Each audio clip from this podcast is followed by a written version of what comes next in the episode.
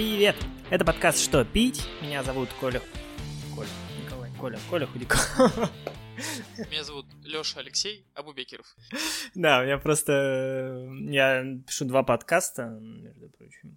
Поэтому в одном я представлюсь Николай Худяков, потому что я там более серьезный, а в другом Коля Худяков, потому что я тут про вино. Вот, и да, все смешались в кучу. А, кони-люди. Это подкаст «Что пить?». Мы здесь говорим про вино, мы винные дилетанты с Лешей, а, люди, которые не очень сильно разбираются в вине, но хотят. И, кстати, очень прикольно. Действительно очень помогает. Ну, потому что вот я бы про сегодняшний сорт так много не прочитал бы ни в жизни, если бы мне не надо было готовиться к этому выпуску. Вот, много интересного узнаю каждый раз. И сегодня у нас живой выпуск. Мы впервые так пишем.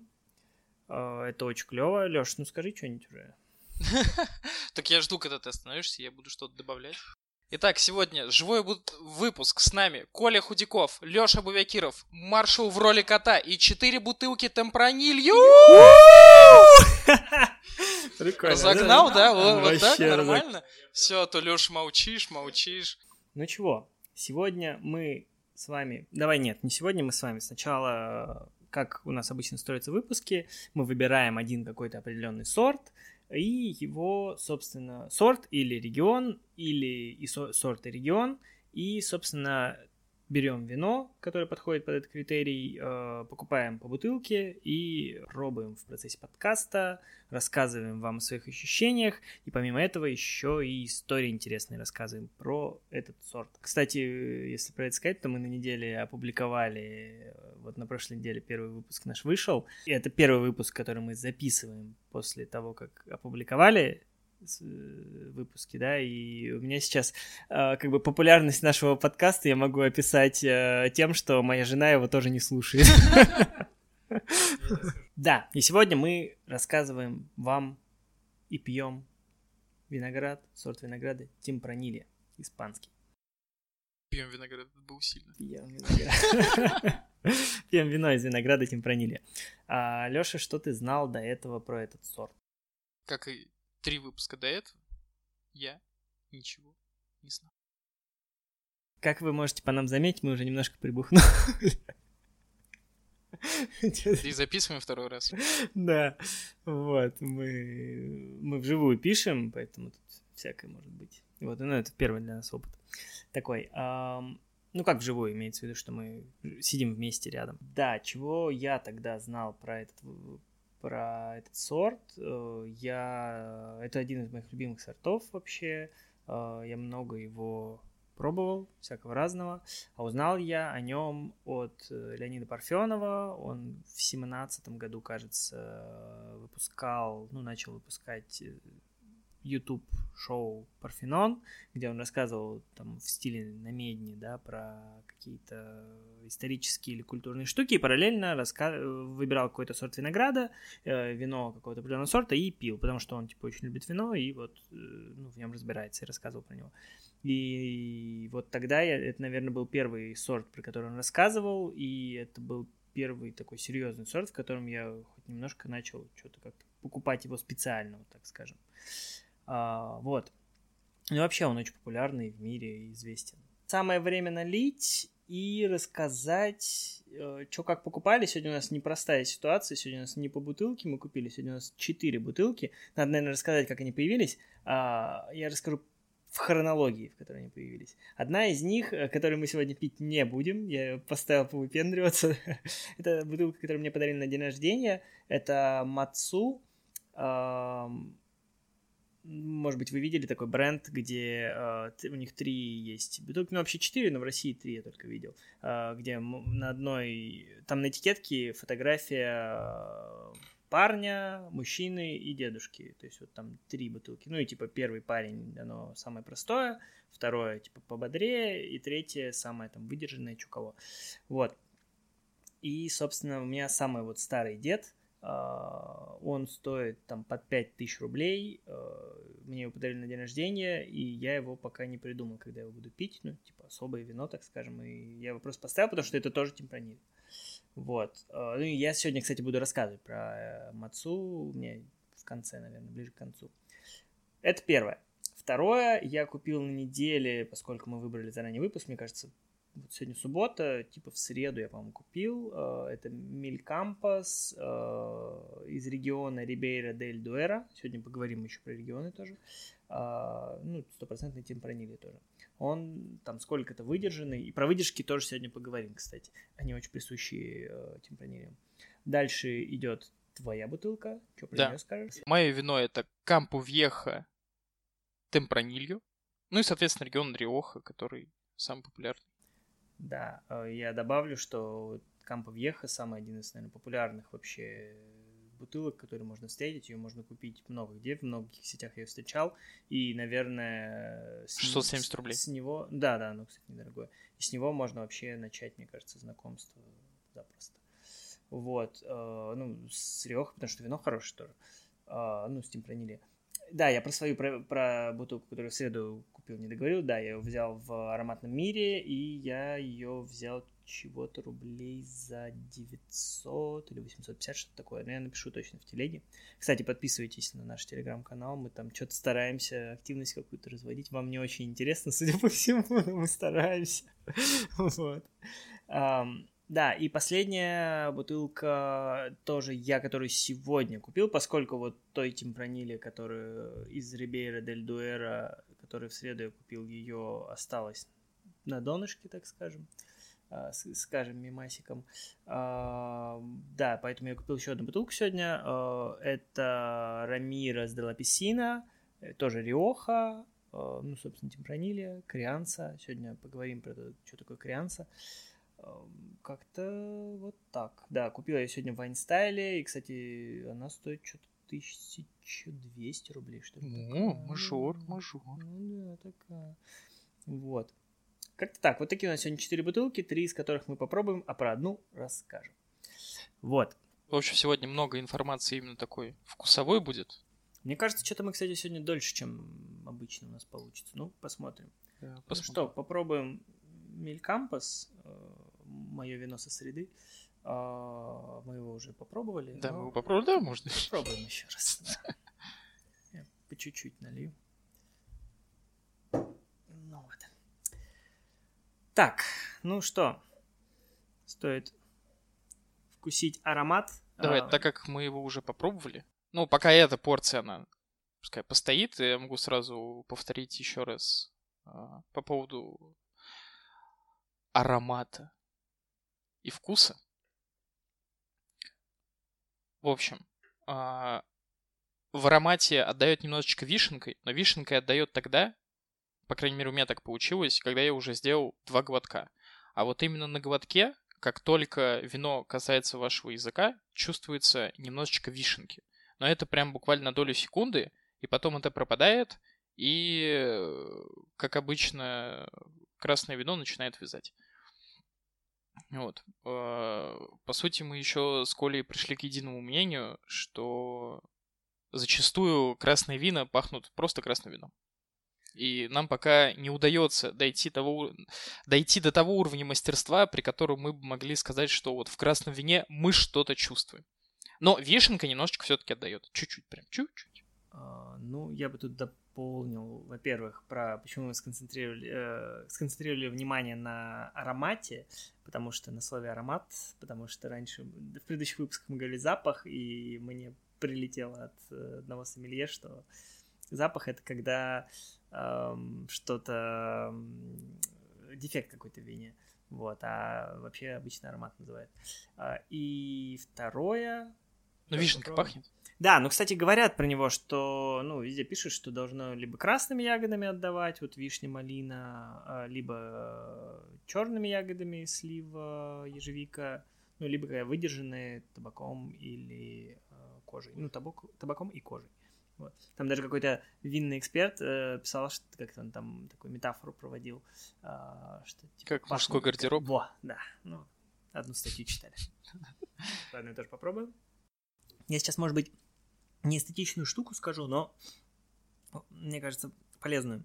Когда вот набираешь вино в рот и затем вот не сразу глотаешь, а типа язык опускаешь, вот кончик языка опускаешь в то, что вот в эту жидкость, которая у тебя во рту оказалась. Это вино называется сколько? Я предупреждал, да. а, то вот тогда кончик языка, короче, чувствует вот эту реально вишенку какую-то. Ну, что такое красную кисловатую ягоду, как будто бы есть такое, да. Вот. А потом проглатываешь, и да, ничего нет. Так, я предлагаю поступить следующим образом. Мы начнем рассказывать, ну то есть так как у нас еще есть два вина надо попробовать, э, мы начнем сейчас уже говорить про сорт в общем, про его историю, и потом вот где-нибудь попробуем вторую бутылку, и ближе к концу мы попробуем третью бутылку. Абсолютно согласен. Начинайте. Итак, про историю темпранильо. А, первые упоминания об этом сорте винограда датируются где-то 18 веком, а, но, то есть он получается как бы и такой не особо молодой, не особо старый, ну, для винограда. Сколько там, ну, 300 лет. Плюс-минус. Слушай, я разные теории слышал. Я слышал, что что-то он ну вот, ну вот, ну, ну вот, ну подожди, ладно, не подожди. Да, то есть это именно первые упоминания о нем. То есть письменные такие документированные упоминания, что это вот конкретно этот виноград. Вот. Но когда там ученые проводили всякие ДНК-тесты, что-то какие-то находили затонувшие корабли фи- финикийцев, там находили бочки с вином, и вот через, э, соответственно, всякие измерения приходили к выводу, что это как раз-таки либо вот тот же самый темпранилио, который мы сейчас пьем, либо его как бы такой батя, который уже э, мутировал в тот, который мы пьем. То есть, так скажем, официально он 18 века, а растительно, то есть э, вообще он как бы достаточно уже давнишний сорт, который именно на Земле растет очень и очень давно. Ну, в принципе, про историю, наверное, и все. Тут ну да, да, да. Сильно, по-моему, ничего там Да, про историю особо здесь сильно ничего не расскажешь. Э, что из себя, в принципе, Два представляет... Что? Общий факт. Ну да, что из себя вообще представляет э, сорт сейчас? Э, это сорт можно считать, ну так скажем, в скобочках, в кавычках, э, чисто испанским, потому что сколько, 75 или 90 процентов? 90, 90. 90 Около 90 да, растет в Испании. Да. Всего 90 процентов от всего мирового э, посева, да. ну, в общем, от всего количества гектар, которые есть в мире, растет в Испании, да. Вот. Это, соответственно, сколько? 250, 230 гектар всего по миру, и 203 из них э, в, в Испании. Это по данным Winefolly про 230, и по данным Simple Wine тоже. То есть, вроде как тут в этот раз совпадает у нас гектар. Да, то есть 230 остается у нас 27 э, нераспределенных гектар. Они приходятся у нас на Португалию? США? Нет, сначала Португалия, там на втором месте Португалия идет, а потом... Ну а, да, Португалия, а, США. А потом уже совсем помаленьку, помаленьку, там, типа США, ну там совсем, я думаю, даже смысла считать это нету, там, типа, 47 гектар. Там, ну да, ну в общем, не, не, не, не так много стран, там всего 4 страны, и вот самые как раз большие, там, не, я по, так понял, больше, все. но в целом, что вот самая большая, вот по моим данным, понятно, Испания 90%, Португалия типа 7%, а все остальное это, ну, я просто Ну, в общем, давайте будем считать, чтобы не заморачиваться. Э, Порту... Испания, Португалия. Вот, в Португалии ее также используют для портвейнов. Вот. И э, что еще можно сказать? В принципе, темпранильо частенько используется в блендах. Ну, это Риоха, кстати. Вот в Риохе так делают, они с, гар... с гарначей мешают. Да, там очень интересное какое-то это... Ну, и еще несколько там сортов. Ну да, я бы не сказал, что очень часто. Ну, Слушай, я просто в некоторых статьях прям прочитал, что это прям такой э, сорт, который любит разбавлять. Ну, то есть вот его прям любит как-то использовать вот в блендах. Ну, можно. Но здесь можно, кстати, про регионы как раз сказать, что вот есть, э, наверное, ну, есть два основных, я бы выделил два основных региона, э, где делают упор на темпраниле. Это Риоха, безусловно. То есть, ну, Риоха вообще прославила Темпранилия. То есть, все... У многих, кто, ну, как бы не глубоко погружен, да, а, ассоциация, но немножко знает, ассоциация Темпранилия равно Риоха. Ну, некоторые даже так, э, как бы, сорт винограда и называют, ну, то есть, просто вино так и называют Риоха. Ну, да. Там, вот. там как раз, если углубляться в цифры, то 75% всего темпранилью Испании делается в Риохе. Ну вот. А, и также второй, вот, э, из которого, второй регион, который я бы выделил, это, это Рибейра дель Дуэра. Вот, а, это второй регион, а, известный Темпраниле своим, и который тоже, ну, как бы выделяют, где довольно много его, и где... Они, кстати, там, кажется, насколько я понял, только Темпраниле садят. И, ну, есть еще много э, всяких регионов, где он не главный. Вот есть еще Тора регион, там поменьше, я так понял, э, выращивают, но там тоже акцент на Темпраниле. А в остальных там акцент на другие сорта. Вот. Вообще еще стоит сказать, что он четвертый в мире по количеству гектар сорт вообще. То есть вот эти 232 гектара в мире это четвертое место в мире. Вот. То есть, в принципе, одно из самых популярных один из самых популярных да, сортов да. мировых. Ну, при этом стоит помнить, что 90% из них в Испании, то есть, ну, интересно так, то есть, такой... Испания такая монополист типа, да. на четвертом месте. Вот, да. Дальше он занимает, при этом он в Испании не самый популярный, это, кстати, интересно. Слушай, так а получается... Ну, должно сейчас еще более популярно. Сейчас загуглим, да. А, сейчас прям в процессе я посмотрю. А, в общем, занимает он 21% испанских виноградников всех.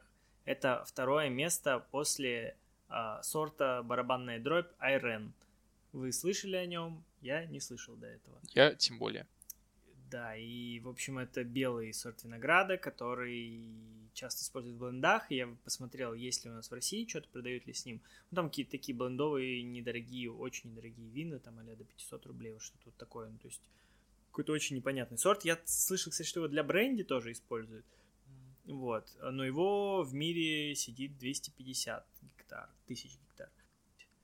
А, я сейчас гуглю пытаюсь. Ты пока поговори чего-нибудь, расскажи еще. Ну, в 1988 году а, в Риохе также были, была обнаружена мутация темпранилью с белыми ягодами. И изначально он был таким неофициальным белым темпранилью, но к сегодняшнему дню он уже официально входит в состав разрешенных сортов для белой риохи. Дальше про белый темпраниль ты сказал, про этимологию стоит сказать, что темпрана с испанского рана, и считается, что вроде как, э, поэтому он так называется, а приставка ильо, значит, уменьшительно-ласкательный, не приставка, а суффикс получается, уменьшительно-ласкательное, что типа раненько. Да, ну вот. ну и про ароматы мы сказали, и про влияние выдержки в, дуб, в дубе. Сейчас мы, давай, наверное, как раз к выдержке в дубе и перейдем что на... Я так понял, что в целом в испанских винах э, они любят выдерживать в дубе, потому что до этого мы вот в предыдущих наших выпусках сильно про это не говорили и сильно такой классификации там про выдержки в дубе не, в дубе не встречали. Здесь же прям про это, ну, в первую очередь говорят, и даже вот мне сегодня, когда в Вайнстайле, э, я, кстати, в этот раз пришел, знаешь, в магазин обычно я готовился и сам брал, заранее гуглил, какие там есть бутылки, и сам брал. А тут я к ним пришел и говорю, удивите меня. И он мне объяснил, что они там есть по степени выдержки, и вам, говорит, какое? Вот, э, типа, есть креанса, есть там резерва, э, и вам, типа, какое? Я говорю, мне классическое, пожалуйста. То есть я вообще, я изучал, в общем, всю информацию про темпраниля после того, как я пришел в магазин. Поэтому, ну вот, вот мы выбрали креанса можем, я думаю, начать и говорить про выдержку, про а которую а мы обещали. я пока налью. Да, а Коля пока нальет. А что, кстати, будешь наливать? Наливаю твое, которое Кампо Вьеха, которое можно много где найти. Желтенькая этикетка. А, ну, все будет в Телеграме. Кстати, подписывайтесь на наш Телеграм. Будете 34-м, а возможно и 35-м подписчиком. Именно. А. Когда ты сказал твое, я думал, что ты за рубашкой пошел. Та-та-та. Да это... Мне такие просто ассоциации гениальные проходят через мой мозг, а ты все... Давай, все, я наливаю, ты рассказываешь. Итак, да. Э, рассказываем про выдержки в дубовых бочках, темпранилью. Э, как уже до этого мы сказали, в прошлых сортах мы не находили, ну, не увидели такого акцента на этом. Вот. И всего э, существует четыре степени выдержки. Они, каждый называется по-разному. Все эти степени вы можете э, увидеть на бутылке. Они пишутся. Вот. Начнем мы с э, Вин Жавен. Ховен. Ховен. Сразу видно, человек испанский не учил. Ну, давай тогда ты мне будешь говорить название, я буду про них это описание Давай, рассказывать. Ховен. Ховен. Вин все-таки, да? Вин. Ховен. Ну, Вин Ховен. Или просто Ховен. У меня написано Вин Ховен. Ну, вин, наверное, имеется в виду вино. А Ховен? Ховен молодое. А, Ховен это молодое по-испански. Круто, круто. Это как они... Ловко ты придумал. Вот. В общем, Ховен, как Коля уже сказал, это молодое невыдержанное вино. И, в принципе, оно не предназначено для длительного хранения. Я бы тут добавил, что оно без выдержки в бочке именно. Они его могут Ну да, да, да. выдерживать немножко, но не в бочках. Вот. Дальше у нас идет Коля, А, крианца. Крянца. Это, соответственно, красные вина, выдержанные два года, из которых полгода они выдерживаются в бочках из американского дуба. Ну, я думаю, там не, не так. Ну, там Думаю, вот типа из дуба. американские есть французские дубы. Ну ладно, давайте из дуба, да, хорошо, чтобы не пережать. В общем, короче, это красные вина, их выдерживают два года, полгода в дубовых бочках их Да, хранят. это крианцы. То есть всего два года, из них полгода в дубе. Я тоже самое сказал. Ну. А я по-другому сказал то же самое. Ну, раз ты такой умный, давай скажи мне, как правильно читать третий Ну, тут все просто резерва. резервы. Ну, тогда я также скажу, это красный вин с выдержкой до трех лет, один из которых они провели в дубовых бочках. Ну да. Один в дубе, три всего. Гран резерва. Это старая резерва. Ну, не Великая резерва. Ну, вот скорее. да. Великая. Ну, Я я не- думаю, здесь все-таки старая. Да ну не знаю я. Все, давай, для меня это... не так хорошо я знаю испанский. В общем, для меня это старая резерва. Ну, это было бы логично, потому что она производится только из лучших, из лучшего винограда, выдерживается не менее пяти лет, полтора года из которых в дубовых бочках, а некоторые производители, точнее большинство, выдерживают это вино в бочках от 20 до 30 месяцев. Я бы тут провел такую штуку, ну то есть, чтобы разделять их. Вот четыре стадии, да, выдержки. Первая без, без выдержки, потом идет 6 месяцев в бочке, потом идет год в бочке, потом идет полтора года в бочке. И то же самое про всего выдержки. Опять же, первый без выдержки, второй два года всего выдерживается, потом следующий три года и последующий пять лет. Вот. Кстати, я вот сейчас понюхал, понюхал, понюхал-то можно говорить? Или там надо как-то... Поароматничал. По- Да, да. Коля Нет, поароматничал. В общем, вкусил аромат э, нашей второй, э, нашего второго вино. Ви- вина, вино? Не знаю, вина? Вина, наверное, все-таки. Все-таки вина, да. Кажется, что по запаху оно очень похоже. Ну, и реально есть нечто... Мне кажется, э, Мальбек по-другому пахнет. То есть, Слушай, ну Мальбек, в принципе, тебя сносит сразу, и ты куда-то улетаешь. ну, в общем, есть схожие запахи. То есть, такое прям...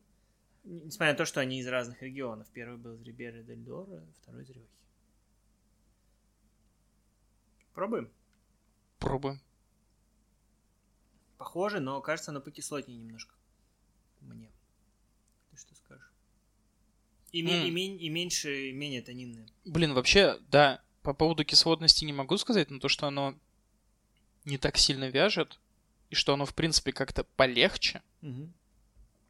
За счет этого и полегче, скорее всего. За счет того, что меньше тонинов. Прикольно. Шарим? Ничего не сказали, но шарим. Не, ну почему? Ну я правда вот это вот почувствовал разницу. Ну да, разница, да, действительно есть. Оно полегче, его прям пить. Ну вот его вообще не напрягаясь, сидишь, Я думаю, попиваешь. Мне кажется, это вот идеальная бутылка для того, чтобы вот знакомиться с Риохой. И вообще, если вы хотите красное вино какое-нибудь, нормальное красное вино и не париться, то вот это хорошая бутылка, потому что она много где есть и в многих сетях. И, в принципе, она вполне себе крутая, и она не тяжелая, там, никак- ну, ты можешь ее много выпить, в принципе. Ну да, да, да. То есть это.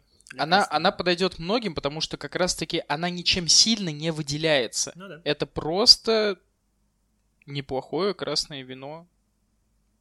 Я даже про него не скажу, что это хурма. Так потому что не вяжет. Ну да, да, да. Логика. А, про дубовые бочки давай продолжим.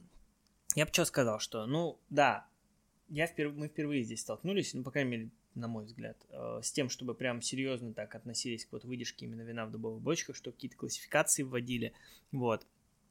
Но при этом, насколько я понял, кто-то этих э, классификаций придерживается, а кто-то нет. То есть, кажется, в Риохе придерживаются. А, но, опять же, видимо, все равно не все. Вот на Кампо Вьеха, который мы сейчас пьем, там ничего не написано.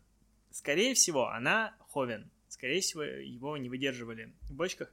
Много во вкус добавляет э, дубовая бочка, когда ее выдерживают в дубе вино, оно очень сильно, ну, типа, перенимает от дуба много чего, вот, вкусовых характеристик.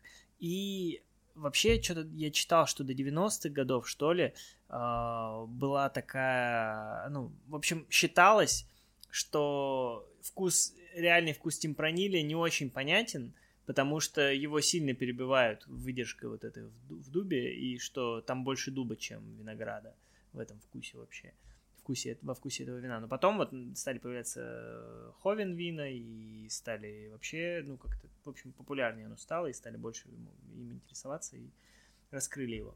А, а вот первое, ну вот второе Риоха, вот это, э, второе Кампо Вьеха, это Ховен, скорее всего, да. А вот первое, которое мы пили, Милкампас, который из Рибейра дель Дуэра, как вы помните, которое вино со среды, вот оно например. Здесь вообще ничего не сказано, опять же, нету ни Крианса, да, там, ни Резерва, ни Ховен, ничего на нем не написано такого, но при этом оно выдерживалось сколько там, 8-9 месяцев в дубовых бочках. Это по, по дубу. А по общему, по, по общей выдержке хз, ну, потому что там по общей оно должно быть, чтобы быть крианца, оно должно быть 6 месяцев в дубе и 2 года всего. То есть оно полтора года просто в бутылке должно выдерживаться еще после дуба. И непонятно, вот, э, выдерживалось оно или нет видимо, не, я подозреваю, что нет, и поэтому оно не крианца. Вот я думаю, что вот так. То есть они стро, не строго соблюдают, возможно, эти штуки, и поэтому не называют.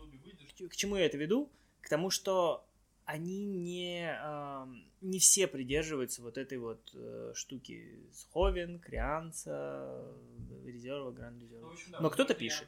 Но вот на одной из наших бутылок, которую мы следующую сегодня попробуем, на ней написано Крианца. Ну и вообще я сегодня погуглил, э, Крианцы, как правило, можно купить там в районе 1000, 1200, ну и дальше там можно еще дороже, ну вот 1200, 1000-1200 можно купить. А резерва можно купить от 1600, ну это там буквально пара позиций, вот я в Вайнстайле опять же смотрел. И дальше там, ну, типа, две с половиной, в среднем две с половиной где-то вот так. А Гранд Резерва что-то там, ну, от пяти, мне кажется, я видел. Вот. А, я сегодня про Мацу как раз поговорю в конце, когда тоже про это поговорю, потому что они тоже не обозначают, но мне кажется, они как частично как бы придерживаются э, в, как в плане выдержки в дубе они этого придерживаются, а вот в плане общей выдержки не придерживаются, я так это понял. Вот. В общем, это что касается про э, выдержку. И вообще я все больше понимаю, что вино классифицировать очень сложно. То есть у меня мозг такой, ну, он так устроен у меня, что я хочу все, типа, классифицировать по полочкам. Но у тебя, я так думаю, что так же примерно. Ну, не везде, но плюс-минус. Ну, типа, хочется, вот даже как мы построили этот подкаст, что мы, э, как, что мы выбираем какой-то сорт, его рассматриваем. Но, как выясняется, что вообще все ну, далеко не только к сорту привязано, да, то есть ну, да, есть да. бленды, когда несколько сортов, есть э, один и тот же сорт совершенно разный в разных регионах. Ну, в общем, у нас, я думаю, долго не получится чисто на сортах выезжать, то есть, ну, что-то нужно будет придумывать. И вот всяких таких вещей чем дальше я этот вопрос изучаю, тем больше понимаю, что классифицировать вино охренеть как сложно, потому что слишком много разных факторов. То есть где-то вот э, по сорту винограда его классифицируют, где-то по региону, где-то вот по выдержке, блин, вот в Испании классификация. Где, и в каждой стране, да, есть какие-то свои приколы. Там, ну и в принципе свои... один там, да, сорт, он может там по всему миру вести себя вообще по-разному. Да. И вкус будет разный, и ты его еще будешь выдерживать, он будет по-разному. Плюс у тебя еще какой-нибудь год получился, другой он опять-таки разный. Именно, именно да. Вот, и всякие вот такие вот проблемки, они, э, ну, не то что проблемки, но, в общем, тяжело классифицировать, э, как, как бы, если ты э, этот самый, вылетело слово, который порядок сильно любит, как человек называется. Вот во всем. Перфекционист. Да, вот. Если ты перфекционист и хочешь вот четкой классификации какой-то, вот. То ты получится. нафиг идешь. Да. Э, я придумал классификацию. Ну-ка. Прям вообще легко. Давай. Вкусно, невкусно тебе. Ну, прекрасно. Все, вот так и классифицируешь. Огонь. Выпьем за это. Чин-чин.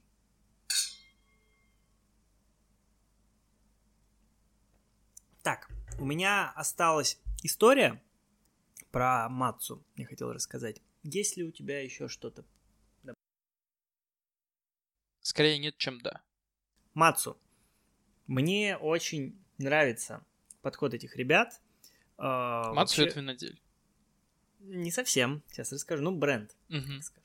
Вот, а, наверняка, ну, я вначале немножко говорил про это, но сейчас еще раз скажу. Наверняка вы встречали в супермаркетах, в России много где есть, в том числе даже ну, далеко не только в Москве, там в Кемерово я даже встречал у себя. А, у меня мама покупала тоже. А, есть такие бутылки вина красного, вот на полках, они прям выделяются капец как, на которых э, портреты мужчин.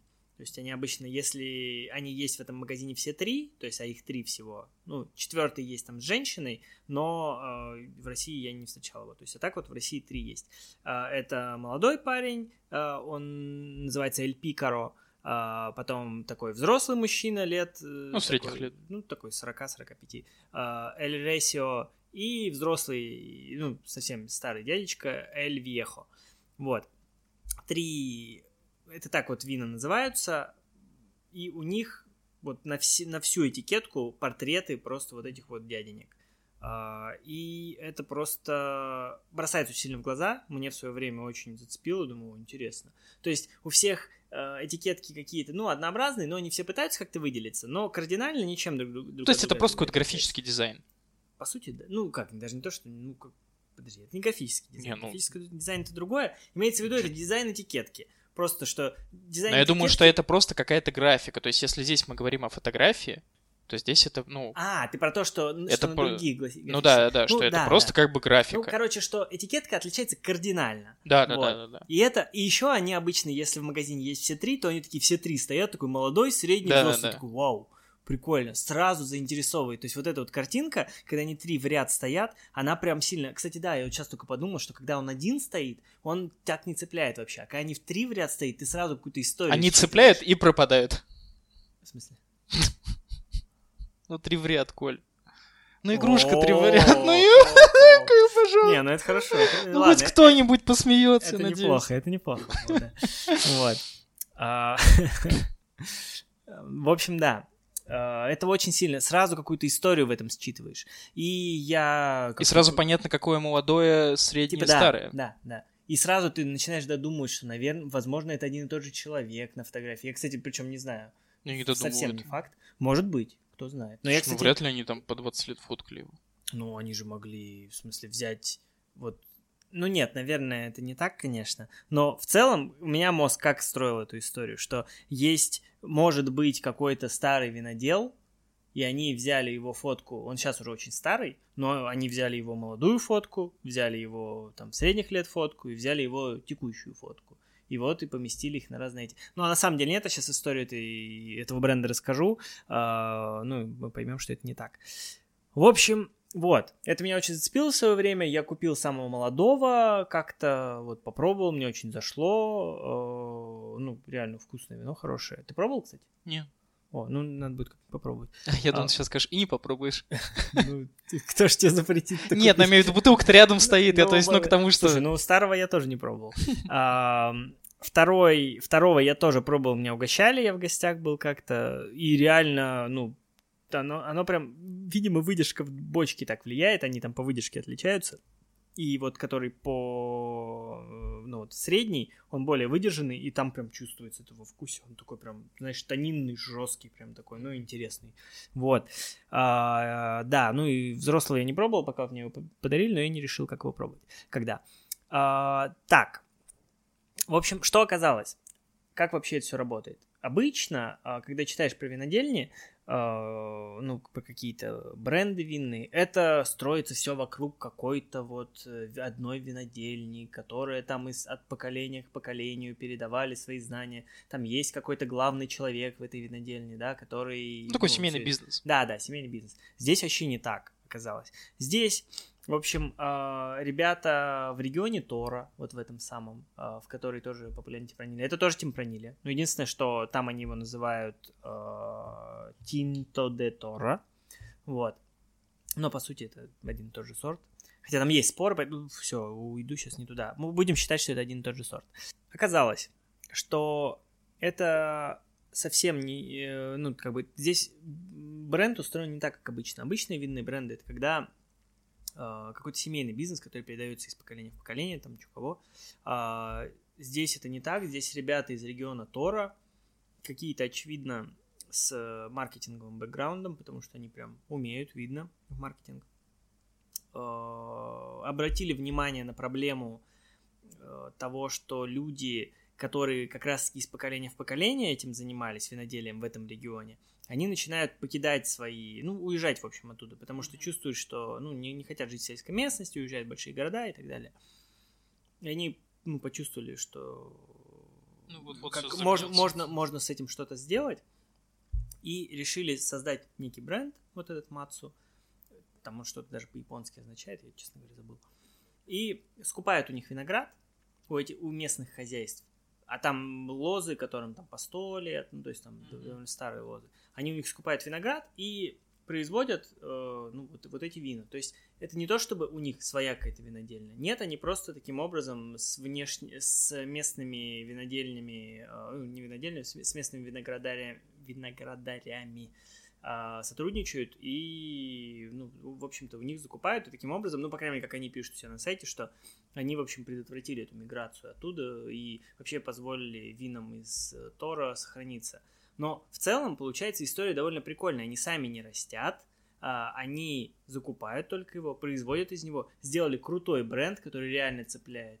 У них есть сайт, там свой, есть своя инста, у кого я подписался на их институт. Смотри, так смотри, а получается за счет того, что они как бы закупают у них виноград, те остались Ну да, ну то есть они до этого не знали, что с ним делать, с этим виноградом. Mm. То есть не было, ну, вина из Тора не были популярны, типа вот, вот так Ну, широко популярны. Вот. Не то, чтобы они а, прям прославили на весь мир вина из Тора, но... А сами Мацу Я, насколько понял, это просто чуваки, которые... Не, ну у них же просто был какой-то капитал, получается. Слушай, изначально. тут То есть я... они же... Не, не знаю, знаю. Ну, типа... Тут, про это нет информации открытой. Я просто это все это все мой анализ, результат моего анализа. Может, я где-то ошибаюсь. Но, насколько я понял, это все так произошло, и, э, ну... Ну, в общем, получается, они их снабдили как бы спросом, да, да, и те да, остались. Да, да, да. Вот, вот смысл такой. Ну, по крайней мере, они у себя на сайте такой смысл передают. И в целом, ну, вот я сколько, сколько информации нашел чуть-чуть про этот бренд, столько причал. На самом деле, не так много информации. И, в общем, что я еще хотел, и хотел я про выдержку тут добавить, э, про именно Мацу. В общем, вот у них вот эти три бутылки, они с разной выдержкой. Они, у них разная стоимость, то есть э, есть э, вот этот первый, который Picaro, а, он выдержан а, в... Он вообще не выдержан, там написано, что он два месяца в бетонных емкостях каких-то, э, типа concrete tanks он выдерживается. Вот. А, ну, я думаю, что ну, в обычных каких-то емкостях он выдерживается, хотя обычно это в металле все-таки, нержавейки, я не помню, ну, хз. Тут, там написано именно конкрет, бетон. Вот, у них прям на сайте. То есть, ну, в дубе он не выдерживается, э, и, соответственно, это соответствует категории Ховен, да, вот этой. Вот, стоит он в районе 1000 рублей обычно. Но даже вот он не выдержанный, он клевый, правда, рекомендую попробовать. Он, кстати, много где есть. Вот а, молодой да вообще. Я, да, я видел вот когда сегодня. Вот, да, он почти везде есть. А, вот старого хрен найдешь, на самом деле. Старого довольно мало. Причем мне казалось, что раньше было больше. Сейчас вообще. Раньше я там в условном перекрестке видел, как они там три стоят прям. Вот, сейчас как-то я старого прям надо заморочиться, чтобы найти. Вот, ну, средний туда-сюда, как бы, бывает. Вот, средний уже L ratio, он 14 месяцев выдерживается бочки, но причем они говорят, что это типа подержанная бочка, то есть это бочка, ну, второго юза, а, которая до этого для чего-то уже использовалась. Ну, это вот... неплохо, скорее всего, после коньяка какого-нибудь. Не-не-не, вина так не работают, это в коньяки потом отдают, в коньяки виски из-под вина. А, наоборот. Да, а вина вот как раз-таки, насколько я понимаю, выдерживают сначала, ну, вот новых. бочки новые, да, пришли, они, нам в Молдове даже вот мы были, нам рассказывали про то, что типа у них бочки служат что-то года три или четыре, что-то такое максимум, mm-hmm. что они их вот несколько циклов, там два или три цикла выдерживают чего-то, и все, потом они их, э, ну, скорее всего, вот продают куда-то Ну, я не знаю, не сказали, куда mm-hmm. они их дел, девают, вот. Но, но уже я... не под вино. Уже не под вино, да. А, вот, и 14 месяцев, они прям акцент делают, что это типа second use, вот. 14 э, месяцев. А Эльвьеха, вот самый старый дед, он 16 э, месяцев выдерживается, но в новой бочке. Вот они так это позиционируют. При этом Кстати, они не говорят, сколько... получается, ну именно в бочках получается. Да, но вот смотри, если смотреть по этой классификации, что первый подходит под Ховен, средний подходит под э, резерва, потому что там год в дубе надо передать, а он 14 месяцев. Если мы по дубу сейчас судим, не по общей выдержке. А, а Вьеха, а, вот это Вьеха, дед, он 16 месяцев, то есть это больше, подожди, так это не больше, чем полтора года. 18. Полтора года 18. Ну, вообще а, он тоже... Так там два месяца Блин, разницы он... с, со средним. Ну, типа, они делают акцент на том, что у них у среднего бочки второго использования, а у этих первого. Потому вот что, наверное, люди могут подумал, сказать, что... типа, у вас разница два месяца, а разница в цене. Я, я, я не знаю, что, что это. Ну, это, это их, их, видимо, авторский какой-то подход. Вот. А, но к чему что-то я хотел про это еще сказать. Да, что при этом они не пишут ничего про то, сколько оно в бутылке выдерживается. Я к тому, что они вроде как какие-то свои категории выдержки придумывают, да, но при этом вот к этому Крианса, Резерва, там, Ховен они не привязываются, очевидно, потому что они, ну, тогда бы они сделали не 16 месяцев, а 18 бы выдерживали в, там, в бочке, и еще сколько-то лет им бы нужно было бы в бутылке выдерживать. Вот. Они этого не делают. То есть они какую-то свою классификацию придумали. Вот такая вот история про вот эти вина, э, про Мацу. Крайне рекомендую. Они крутые маркетологи, хорошее вино. Время настало последнего вина. Мы как раз допили второе. Э, и выводы да? делать. Да, наверное. Да. Ну что, нальем последнее. Это у нас э, бутылка Рамирес де ла Писина. А я даже знаю, как переводится ла Писина. Это бассейн. Вот. Возможно, это типа Рамирос возле бассейна, что-то такое возможно. Ну, может быть, они тут под бассейном имеют в виду, типа, возле водоема, что-то в этом роде, не знаю. Вот. А, это тоже Риоха, это... И, и здесь прям написано на бутылке, вот единственное вино, на котором написано у нас сегодня Крианса. Вот, 2018 года роз... Не розлива, а урожая. Так, наливаем Алексею. Наливаем мне. А есть какой-нибудь секрет, чтобы не капала капелька? Да. Вот это вот, да. Когда вино наливаешь? Я, если он есть, то я его не знаю. Если среди слушателей есть, есть официанты. Ну, кстати, не, слушай, да есть же эти. Я, кстати, блин, я достал сегодня специально. У меня есть такая штучка специальная, которая сверху надевается на бутылку. А, и через нее наливается. Тут аэратор, типа такой специальный, чтобы оно еще через воздух проходило больше. Вот. Ну, с ним, по-моему, да, не капает. Чин-чин? Ну, может быть, сначала аромат. Сначала чин-чин, потом аромат. А, ну давай. Как будто потяжелее запах. Mm. Не, ну здесь прям чувствуется корианца, да? Ну вот это, что выдержка бочки. Такое пожестче. Ну я так скажу, мне оно нравится меньше всего из трех. Но придется пить его. Ну, кстати, нет, у нас же Кампо Вьеха еще есть полбутылки. Я имею в виду пить после подкаста. В общем, оно такое тяжелое, да. Не, возможно, тебе еще, кстати, так зашло после вот предыдущего. Предыдущее было довольно легкое такое, не, ну, а это прям не, на Мне, наверное, знаешь, я уже начинаю приходить, наверное, к тому, какие красные вина мне больше нравятся. И, наверное, мне больше нравится как раз-таки что-то полегче. Потому что это мне, ну, опять, ну, мальбек какой-то. Зато я унюхал вишню. А вот здесь Прям, прям за, в аромате. Вы видели сейчас улыбку Лёши. Слушай, ну пахнет, да, Нет? просто сильно пахнет. Опять-таки пробуешь, сильно вяжет. И вот, вот знаешь, это, это уже, знаешь, вот красное вино, красное вино. То мне кажется, если у прошлых, ну, была какая-то изюминка, то, ну, просто для меня так, то у этого это уже просто, ну, как красное вино. Не, я с тобой не соглашусь. Это, наоборот, мне больше всего нравится. Ну как, его много, скорее всего, не выпьешь, но, на мой взгляд, оно, наоборот, самое интересное. Второе, ну, оно, типа, максимально простое, такое базовое, а это такое чуть посложнее уже.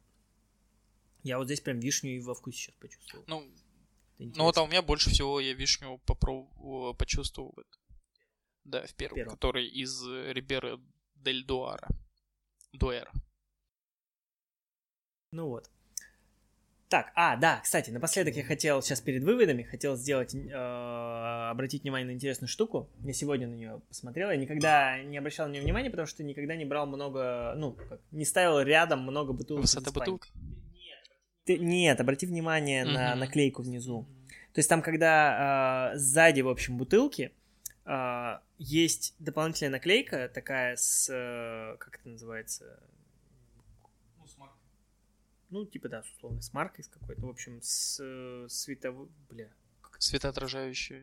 Да не знаю, да марка, ну, выглядит, ну, ну да, как, да, как акциз, короче, да, да, как акцизная марка, вот, а, именно испанская, и там прям написано, это там Риоха, или здесь тоже Риоха. Вот они одинаковые. Вот, кстати, вот два вина из Риохи, э, одинаковый логотипчик, только цвет разный у них почему-то.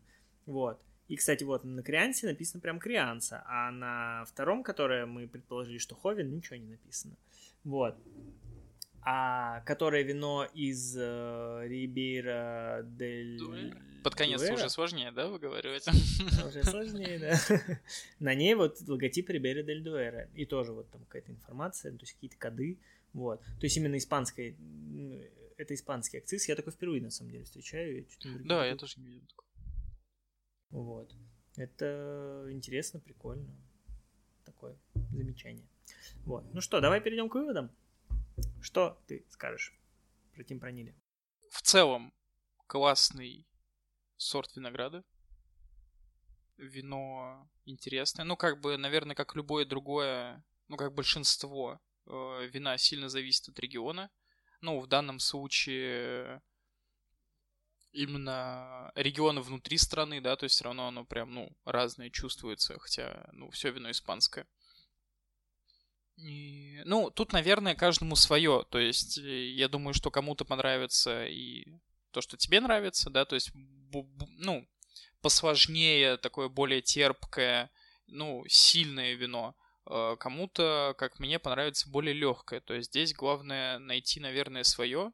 И я думаю, что каждый найдет ну, свое именно вино темпранилью, потому что он действительно, ну, очень разное от региона. Окей. Все? Я бы сказал, ну, я не очень тут бы согласился с тобой, что оно прям сильно разное. Э, мне кажется, что это отличное вино для знакомства вообще с хорошим вином. Э, ну, такое, не Изабелла. Давай мы будем называть, да, что не Изабелла, но типа вино, которое, ну, там, дороже 500 рублей, там, условно говоря, 600. Вот, и, э, да, с какими-то там уже регионами, с какими-то... Где имеет важную... Как, где э, название региона, название сорта винограда несет какую-то ценность реально для вкуса и для аромата. Вот хорошее вино для знакомства с вот такой, такой категорией вин, хороший сорт винограда. Э, он широко представлен у нас в России, очень много его, можно... Ну, я думаю, не только в России, он, в принципе, в мире популярен. Э, и я бы не сказал, что он такой сильно прям диверсифицированный по вкусу. Ну, согласись, все-таки, если сравнивать с тем же Свиньон Бланом, который... А, ну ты французский-то не пробовал? Ну, ты ну, даже... чилийский пробовал. Да, чили... ну, то есть они Нет. Там, там они совершенно... Нет, ну, слушай, ну, тут уж как бы ты в крайности уходишь, да, вот я, например, если говорить там про тот же Мальбек, как мне кажется, вот Мальбек не так сильно отличается. Ну, хотя ладно, там, блин, та, там разные страны, понимаешь? То есть я это говорю еще с точки зрения того, что это все в одной стране. То есть если Мальбек ты пьешь французский и аргентинский, ну, блин, ну ты понимаешь то, что, ну, почему такая разница-то?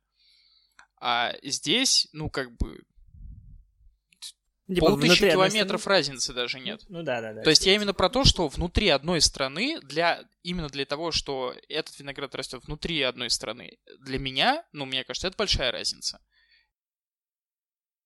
Соглашусь с этой точки зрения, но с точки зрения а, потребителя, который не в курсе вообще, что там за страны, какое расстояние между этими регионами, да, а, Темпранилия, в общем, хороший сорт для... довольно равномерный сорт все равно для того, чтобы его пробовать, а, не, не глядя на регион. Просто я к этому отношусь э, с точки зрения, э, ну, чтобы вот рядовой человек, да, который не хочет... Э, рядовой человек... Рядовой человек. Представь реально кого-то фамилии человека. Да, И он сейчас такой. Александр Человек. Вот. А, в общем, да, для тех, кто не хочет углубляться, упарываться во всю эту историю, я думаю, таких много. То есть, ну, мы с этой целью подкасты создавали, да, чтобы э, кто-то мог, ну, помимо того, чтобы мы сами хотели разобраться, мы хотели, чтобы кто-то его послушав, мог, типа, довольно просто, как, не напрягаясь, пойти и выбрать более-менее нормальное вино в магазине, не вдаваясь в какие-то супер детали и подробности. Вот. Соответственно, Темпранили в этом плане хороший. А, я чего могу тут порекомендовать? Рекомендую Риоху, то есть если вы ну, приходите в магазин и хотите нормального красного, нормального красного вина, можете пойти в Испанию, пойти найти надпись Риоха и на бутылке, и это будет, ну, типа, 90%, что это будет норм вино. Оно будет, скорее всего, стоить от 700 рублей, что-то вот ну, ты сегодня сколько бутылок купил? Да там что-то 680. Ну вот, ну вот, это такой самый... Ну, дешевле обычно не бывает. Вот. Uh, да, ну и вы причем можете где угодно, в перекрестке, там, в ленте, я не знаю, в специализированном типа Style или Simple Wine, вот, где угодно можно вот от 700 рублей примерно купить э, бутылку из Риохи, вот. Ну, и также можно, да, конечно, заморочиться и взять из Рибери Дель Дуэра, можно еще откуда-то темпранилья взять, вот. Но в целом берите Риоха, темпранилья, и будет вам вкусно. Согласен. Красненько. Поэтому предлагаю... На этой ноте мы прощаемся. Да, последний раз сделать дзынь. И пока. Отчаливать.